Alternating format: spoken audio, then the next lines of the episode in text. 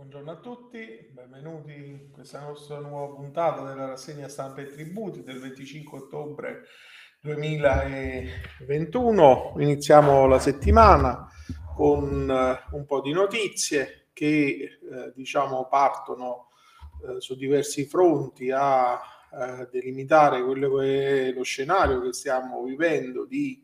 eh, modifica sostanziale della eh, dell'ordinamento dei tributi eh, locali e quindi subito ci occupiamo del tema dei temi, ovvero quello del catasto. Sul Sole 24 Ore troviamo eh, l'articolo a firma di Dario Acquaro Cristiano dell'Oste, eh, centri, periferie e piccole città, valori in libertà per il catasto valori di catastali contro prezzi di mercato, chi possiede una casa in categoria 3 oggi è avvantaggiato mediamente rispetto a chi ne ha una in A2. Non è questa l'unica criticità sull'attuale sistema catastale, ma certo è una delle più rilevanti e sottovalutate Spesso infatti l'attribuzione di una di queste due categorie, che insieme fanno il 73% del patrimonio abitativo e dovrebbero distinguere edifici economici e di buon livello, non riflette le reali caratteristiche del fabbricato e di conseguenza il prezzo. Il risultato è che in molte città italiane due vicini di casa possono trovarsi a pagare le imposte su basi fiscali diversi, a parità di quotazione dell'immobile. Fatto 100 il prezzo di mercato, non è difficile trovare chi paga su un valore catastale di 37 e chi di 71 nello stesso quartiere. I dati elaborati dal Sole 24 ore del lunedì sono ricavati dalle rendite catastali intermedie di un'abitazione tipo di un campione di 12 grandi città e 14 centri di provincia confrontate con i prezzi di mercato minimo e massimo rilevate da Nomisma per immobili non signorili. E quindi le, queste elaborazioni dimostrano quanto sarà profondo e complesso il lavoro di revisione del catasto previsto dal disegno di legge delega. Oggi abbiamo senz'altro una grande variabilità di rapporti tra prezzi e valori catastali che dipende essenzialmente da catastamenti non uniformi, osserva Luca Dondi, amministratore delegato di Novisma, che rileva un altro aspetto. A parte qualche caso eclatante, il grosso delle differenze dipende dall'attribuzione della categoria 2 a 3, ma non dobbiamo dimenticare il fattore legato alla loro diffusione. Abbiamo città dove le A2 sono meno del 10% delle unità e altre in cui sono più dell'80% e questo è un ulteriore elemento condizionante ehm, diciamo, scorrendo i valori delle varie città, la prima impressione è che non ci sia un filo conduttore. In realtà emergono alcune chiavi di lettura. Già oggi non è impossibile trovarsi a pagare le imposte su valori fiscali superiori a quelli di mercato per gli immobili di minor quotazione. Capita per le abitazioni a due in periferia a Torino e a Bari, ma anche in centro a Genova e a Aosta, in una località di provincia come Castrovillari, in provincia di Cosenza. È vero comunque che nella maggior parte dei casi si verifica il contrario, il prezzo dell'immobile è più alto di quello riconosciuto dal fisco. È anche un fatto che questo divario tende a essere più marcato nelle zone centrali delle, varie, delle grandi città, ma forse meno di quanto ci sarebbe aspettato mettendolo a confronto con le periferie e le zone di provincia. Eh,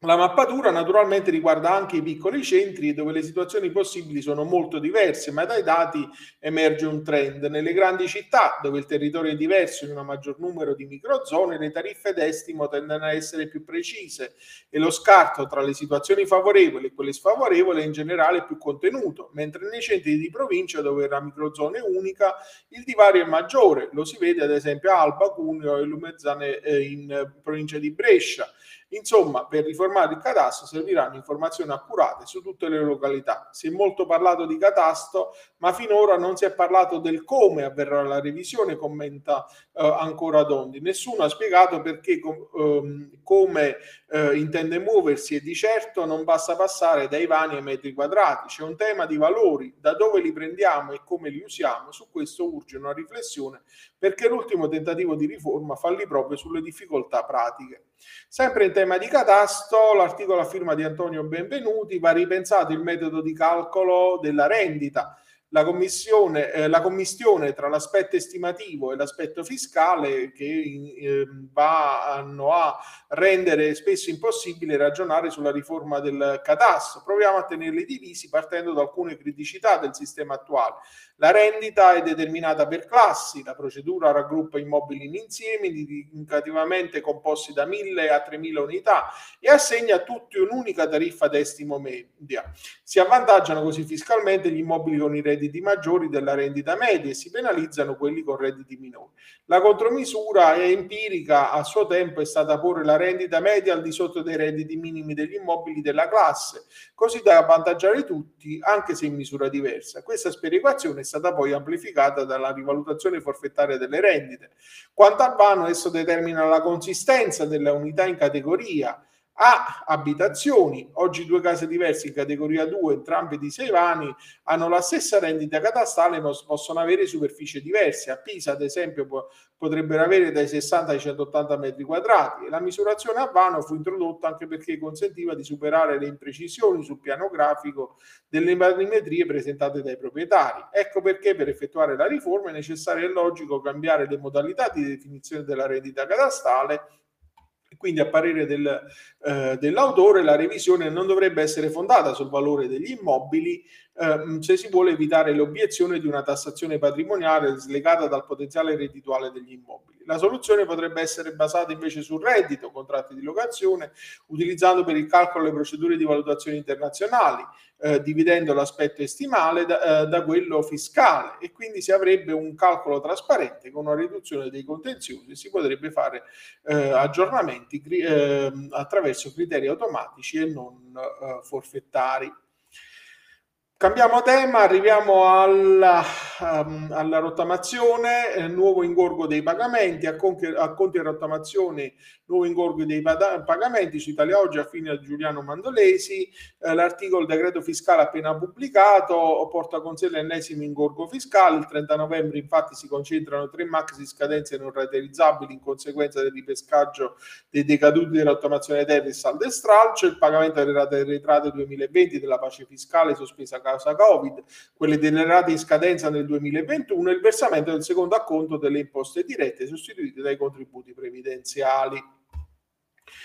La riscossione torna al passato, l'articolo a firma di Andrea Bongi sul, uh, su Italia Oggi, dal 1 gennaio 2022 ritorneranno in vigore le vecchie regole sospese per effetto della pandemia, per i piani di radiazione richiesti dal 1 gennaio 2021 tornerà a 5 il numero delle rate per la decadenza. Uh, questa è l'estrema sintesi dell'articolo. Oh, altro oh, articolo che troviamo sul Sole 24 Ore a firma di Luigi Lovecchio, cartelle errate, termini riaperti non per tutti, dilazioni post 8 marzo 2020, le somme sospese andavano pagate entro settembre, i soggetti con dilazioni concesse dopo l'8 marzo 2020 e durante il periodo di sospensione a, a, di cui all'articolo 68 del DL 18 2020 avrebbero dovuto versare le somme sospese entro lo scorso mese di settembre. Non possono possono quindi fruire della rimessione in termini a fine ottobre perché entro il 31 ottobre il debitore con piano pendente all'8 marzo 2020 deve versare un numero di rate totale che gli consenta di restare al di sotto delle 18 rate complessivamente non pagate. Per le cartelle notificate dal 1 settembre al 31 dicembre 2021, prima di 150 giorni dalla notifica dall'Agenzia delle Entrate, non può effettuare alcuna attività di recupero del debito. Questi sono i chiarimenti contenuti nelle FAC diramate dall'Agenzia delle Entrate di discussioni sulle novità introdotte dal DL 146 del 2021, pubblicato in Gazzetta Ufficiale di giovedì, in vigore dal 22 ottobre. Um, su Sole 24 Ore poi troviamo l'articolo a firma di Gianni Trovati con l'addio all'addizionale IRPEF rischio gettito in 4.000 comuni, uh, aliquote locali sostituite da sovraimposta senza aumentare le attuali uh, entrate. Il problema indicato dall'UPB riguarda gli enti con aliquote superiori alla media. Uh, il passaggio più significativo riguarda l'addio all'addizionale IRPEF che sarebbero sostituite da sovraimposti. Al di là di un ozioso dibattito nominalista che si è acceso dal, tra gli esperti il senso del progetto è chiaro, cancellare le attuali addizionali che si esercitano sulla base imponibile con un ventaglio di richieste diverse da comune a comune e introdurre un mattone aggiuntivo locale all'imposta nazionale. Chiaro è anche l'obiettivo che è quello di fare un po' di ordine per facilitare la vita ai sostituti d'imposta e per evitare i disallineamenti oggi creati dal fatto che le deduzioni applicate sulla base imponibile nazionale non si riflettono in modo fedele su quella locale, con la conseguenza conseguenza, fra le altre, di imporre il pagamento dell'IPREF locale anche a contribuenti esentati da quelle nazionali. Meno chiari sono gli effetti che questo passaggio può avere sui bilanci degli enti locali, infatti l'incertezza in parte inevitabile perché la legge delega per sua natura fissa dei principi generali che sarà compito poi dei decreti attuativi tradurre in norme puntuali. Qualche analisi sugli effetti però è già possibile a partire dalla clausola di salvaguardia prevista nel testo della delega in base alla quale i limiti alla manovrabilità del nuovo meccanismo dovrebbero essere calibrati sull'esigenza di garantire ai comuni nel loro complesso un gettito corrispondente a quello attualmente generato all'applicazione dell'aliquota media dell'addizionale IRPEF. L'esercizio è stato affrontato dall'ufficio parlamentare del bilancio ed è stato esposto ai giorni scorsi da Alberto Zanardi alla bicamerale sul federalismo fiscale. Nella lettura dell'ufficio parlamentare eh, per, eh, di bilancio il meccanismo fisserebbe un tetto di base al quale la nuova sovraimposta non potrebbe portare ai comuni più gettito di quello oggi prodotto all'aliquota media e la clausola del resto è espressamente legata al testo della delega. Su queste basi però è evidente che il rischio di perdita di gettito nei comuni che oggi chiedono più della media Naturalmente col quadro delle addizionali che sarebbe rielaborato dall'UPP eh, mostra che circa 5.500 comuni su poco meno di 8.000 hanno optato per l'aliquota unica e che fra questi oltre 3.700, il 47,4 del totale, sono arrivati al tetto dell'8 per 1000. In 7 casi su 10 l'aliquota unica è priva di soglia di esenzione. Una minoranza di comuni, il 14,7%, ha scelto invece richieste progressive per eh, scaglioni. In un quadro quadro del genere, le prime stime dell'UPB mostrano che il rischio di pagare pegno alla riforma fiscale riguarda circa il 50% dei comuni italiani che radunano il 66% della popolazione, un problema diffuso insomma che andrà affrontato con un parametro un po' più raffinato di quello indicato ora nel testo della legge delega.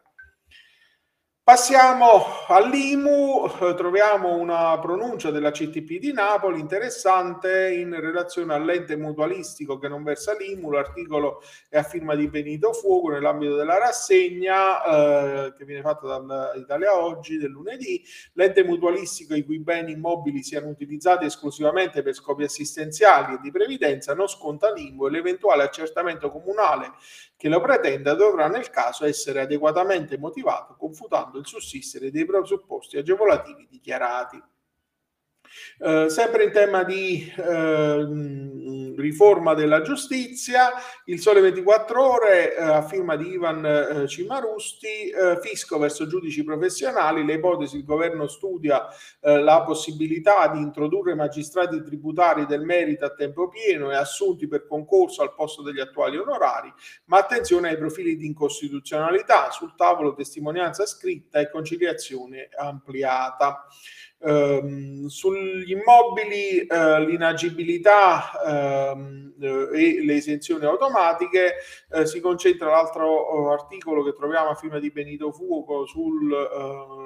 su Italia Oggi in presenza di inagibilità palese già conosciuta dal comune richiedente l'agevolazione prevista per gli immobili non utilizzati, spetta anche in mancanza della specifica richiesta, stabilita Commissione Tributaria Regionale del Lazio nella sentenza 4005 del 2021.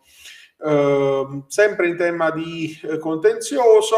uh, la CTP di Napoli afferma il principio che ipoteca è d'obbligo la comunicazione, va annullata l'iscrizione ipotecaria che non sia stata regolarmente preceduta dalla notifica della comunicazione preventiva di ipoteca, non potendo a tale eh, mancanza sopperire la conoscenza che il contribuente avesse avuto del carico fiscale dimostrata dalla presentazione di istanza di reazione o di definizione agevolata. Um, gli Ermellini poi eh, sostengono che non è malafede il fisco che, eh, che si costituisce per comunicare l'annullamento, lite temerarie con presupposti a firma di Sergio Trovato. Il fisco non può essere condannato per lite temeraria se si costituisce in giudizio e comunica al giudice tributario che l'atto impositivo è stato annullato in autotutela prima della proposizione del ricorso. L'autotutela peraltro non comporta neppure l'automatica condanna a pagare le spese a carico dell'amministrazione pubblica, secondo secondo quanto affermato appunto dalla Corte di Cassazione con l'ordinanza 24.841 del 15 settembre 2021. Ehm, sempre a firma di Sergio Trovato, eh, sull'Italia Oggi l'omissione non esclude l'IMU, eh, CTR, lo ha stabilito la CTR del Molisi in merito al rapporto tra variazioni urbanistiche e accertamenti, l'omessa comunicazione da parte dell'amministrazione comunale delle variazioni apportate allo strumento urbanistico e del cambio di destinazione di un terreno non incide sulla validità dell'avviso di accertamento notificato al contribuente o sul pagamento dell'imposta municipale dovuta per aree edificabili, ma solo sulle sanzioni irrogate. Quindi l'omessa comunicazione fa venire meno um, um, solo le penalità. Lo ha stabilito la Commissione tributaria regionale del Molise, prima sezione, con la sentenza 413 del, 25, del 15 settembre eh, 2021. Um, il, uh, l'ultimo articolo che troviamo è quello sulla firma di Rosanna Cirno sul Sole 24 Ore, ruolo impugnabile senza notifica della cartella, l'estratto di ruolo è sempre impugnabile ove l'agente della riscossione non provi la regolare notifica della cartella di pagamento e non fornisca alcuna prova circa il concreto rispetto in caso di irreperibilità assoluta del destinatario di tutti gli adempimenti stabiliti dalla legge, in particolare dall'articolo 60, comma 1, lettera D del DPR 600 del 73, quale il deposito dell'atto impositivo, imposta chiusa e sigillata nel comune di domicilio fiscale risultante dall'ultima dichiarazione annuale, l'affissione dell'avviso di deposito dell'atto impositivo nell'albo del medesimo comune e il decorso del termine di otto giorni da tale affissione. Queste sono le conclusioni principali a cui è giunta la CTR del Lazio con la sentenza 3440 del 2011 ehm, depositata l'8 luglio 2021. E con questa notizia concludiamo la rassegna. Vi auguro un buon proseguimento di giornata e un'ottima settimana.